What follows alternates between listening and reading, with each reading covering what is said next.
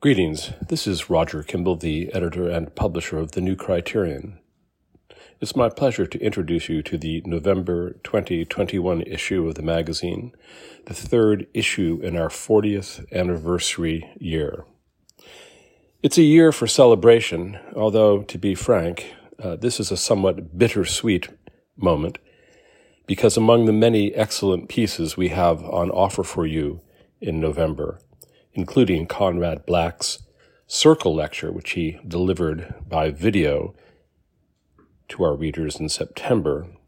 We also have what is going to be, alas, the last essay by Angelo Codevilla.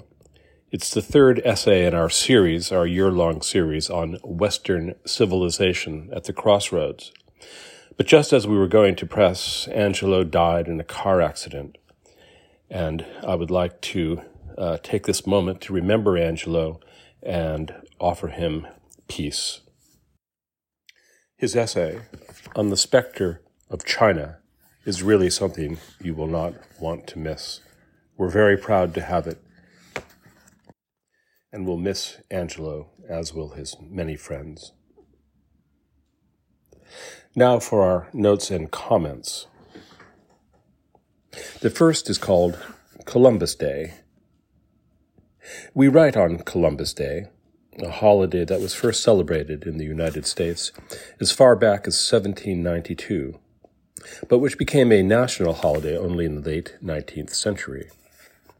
It's a proud day for Italian Americans, of course, but it also offers an opportunity for all Americans to celebrate both the daring do of an intrepid explorer and an event that started the ball rolling toward the creation of the world's most prosperous bastion of ordered liberty. That, anyway, is the story we were brought up on. Today, Columbus, like all things celebrating America, has been enrolled in what the late Roger Scruton identified as the left's culture of repudiation. The curious, even hypocritical nature of this repudiation is especially patent in the most privileged and affluent precincts of our culture, in the Ivy League writ large, all those institutions that, once upon a time, were devoted to perpetuating our civilization, but which now, marinated in too much money, spend their time in seemingly bottomless animus deploring everything about America and the civilization that fed it. Consider, to take just one example, the long, graphics filled story printed on October 11th in the Washington Post. Columbus monuments are coming down, the Post cheered, but he's still honored in 6,000 places across the U.S. Here's where. It begins with this tableau.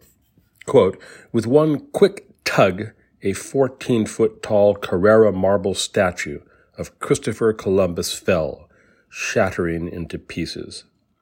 The crowd of more than a hundred gathered in Baltimore's Little Italy neighborhood erupted in celebration. Isn't it wonderful? Destruction of public property and the kicking of America all in one fun filled afternoon. There follow paeans to St. George Floyd and the Black Lives Matter movement, and sympathetic quotations from Indian activists. Quoth one, We tell our kids the truth. We tell them that Columbus was a bad guy. There are also maps full of little dots and directions for the instruction of aspiring vandals. The message is clear. Here is where the statues honoring Columbus our kids. Come and get 'em. Isn't there something about incitement in the statute books? Anti Columbus activism is not new. More than 25 years ago, the historian Keith Windschuttle provided a précis of the genre in The Killing of History How Literary Critics and Social Theorists Are Murdering Our Past. Quoting various anti Columbus and anti American academics, Kirkpatrick Sale, Tsvetan Todorov et al. Windschuttle shows how one sided is the campaign against early European colonizers of the Americas. The left excoriates Columbus, Hernan Cortez, and other Europeans for their savagery while completely ignoring the unspeakable barbarism of the natives they encountered. Taking that on board, Windschuttle notes would have made their, quote, moral outrage appear ludicrous. At the end of the day, however, the natives function as little more than props for the writers and activists. The real focus of their energy is against America and the European civilization it embodies. Quote, the interest of these writers in the events of 1492, Windschuttle writes, derives only in small part from any real sympathy they might have for the natives, and far more from their fervor to adopt a politically correct stance against their own society. Ironically, Windschuttle continues, they themselves bear all the characteristics of the Eurocentrism they condemn in Columbus, Cortez, and other targets. Which is to say, repudiating Columbus is merely a pretext for a larger repudiation of the culture that supports and flatters them. It is as disingenuous as it is repulsive, but it seems quite clear that the attacks will not end until their plump sources of support begin to be loaded onto the hecatombs of their juvenile and malicious fury. Education Apocalypse Now. Speaking of juvenile and malicious fury, we were browsing the invaluable online aggregator Instapundit recently and came across a public service bulletin filed under the rubric Higher Education Apocalypse, a frequent feature at that site. It turns out that the Art Institute of Chicago has decided to fire all 122 of its unpaid docents. Why? because being mostly middle class white women, they are not sufficiently diverse. Now, the Art Institute houses one of the finest collections in the country, indeed, in the world. In the breadth and depth of its holdings, it occupies a place in that top circle of institutions, populated by the Metropolitan in New York, the Museum of Fine Arts in Boston, the National Gallery in Washington, D.C., and only a tiny handful of other museums. Beyond that, it maintains, that is, it maintained, one of the most rigorous docent programs anywhere. The volunteers act as greeters and guides to the collection. Unlike docents at many museums, those at the Art Institute actually know, again, insert preterite here, what they are talking about. As the article linked by Instapundit notes, docents there underwent two training sessions per week for 18 months, and then, according to the docents, five years of continual research and writing to meet the criteria of 13 museum content areas. On top of that, there's monthly and biweekly training on new exhibits. Docents gave up to two one hour tours a day for 18 weeks of the year. Their average length of service was 15 years. They did it because they love the art. Did we mention that they did it for free? That's all over now. In late September, the museum cashiered them all. Quote, more than 1,200 years of work put into the current docents, we read, and all that expertise gone in an instant. In recompense, the AIC offered their former benefactors free two year passes to the museum. Really, you can't make it up. Going forward, the museum plans to hire a smaller group of docents that will skip the rigorous training and be paid $25 per hour. As the article dryly notes, the new docents, quote, will surely meet the envisioned diversity goals. The question is, what goals will they fail to meet? We know the answer to that, although we're not supposed to say. They will fail spectacularly to meet the goal of effectively educating the public for which the museum ostensibly exists. The article, published at a website called Why Evolution is True, asks some interesting questions. Does the Art Institute need to diversify? Is it an experiment in sociological consciousness raising or an educational institution dedicated to the preservation and elucidation of works of art? The writer of this article acknowledges that surely, quote, some minority docents might have different points of view about art, end quote. But he wonders, quote, what the reaction would be if all the docents were black or Hispanic and they hired whites to get a white point of view. Yet another question to which you know the answer. Moreover, the writer goes on to point out the Art Institute did try to diversify their pool of docents, but failed. Surely, quote, it would look better to have a diverse group of docents, but they just could not find appropriate ones. We agree with the writer. Replacing the long serving, unpaid, and qualified docents with a paid group of people whose primary qualification is their skin color is not only insulting to everyone involved, but it is also, quote, a bad move for the museum's reputation, and especially for the education of those who go to the AIC. There will have to be many fewer tours with a much less well trained group of guides. Incidentally, Instapundit notes that this story came, quote, courtesy of a reader who doesn't use Facebook much, but decided to try and share this story, only to have sharing squashed.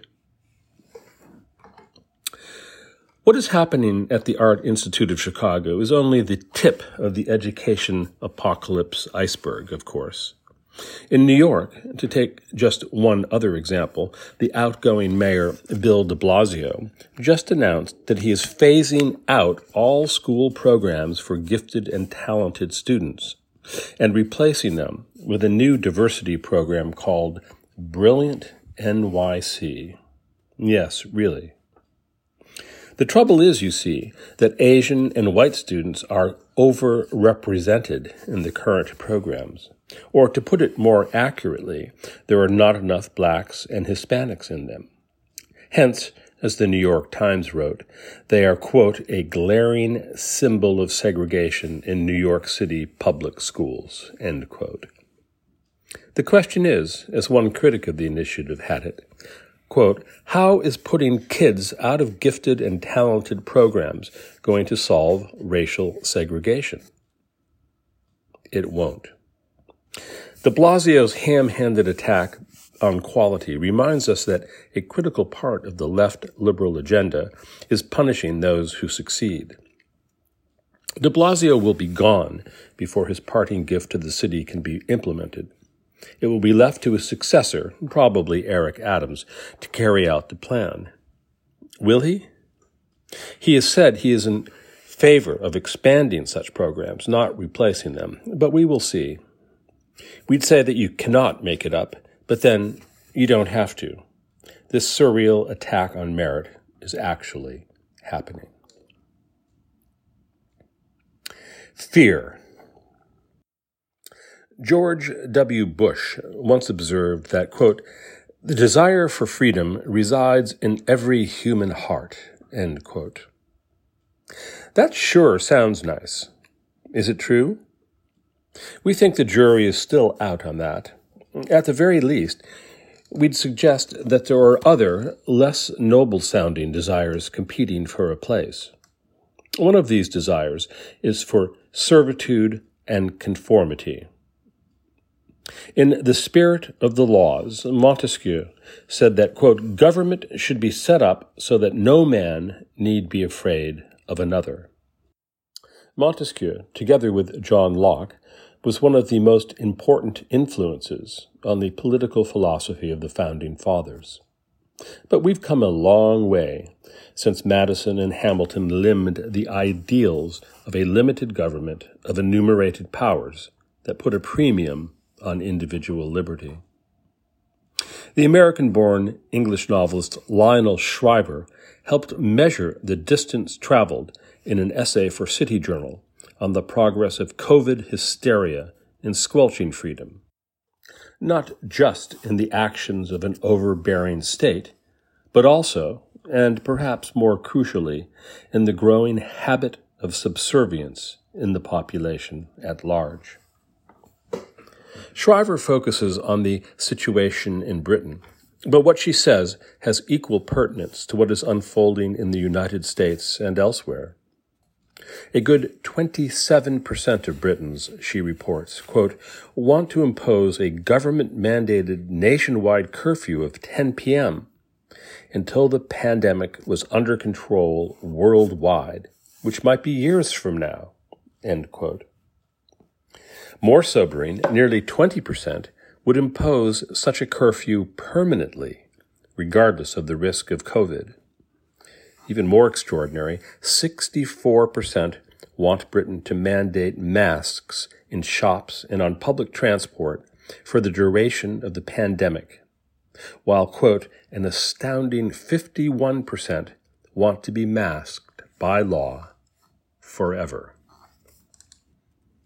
What these depressing numbers tell us, Shriver rightly observes, is that, quote, far from yearning for their historic liberties as freeborn Englishmen, some eight out of ten Britons are anxious about lifting any of their government's copious pandemic restrictions. Many even appear in love with the state of captivity itself.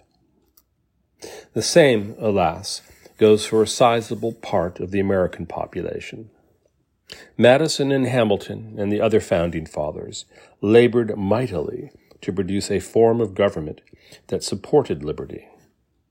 But what if we, the people, decide that liberty is too scary, too difficult, too troublesome to maintain? What then?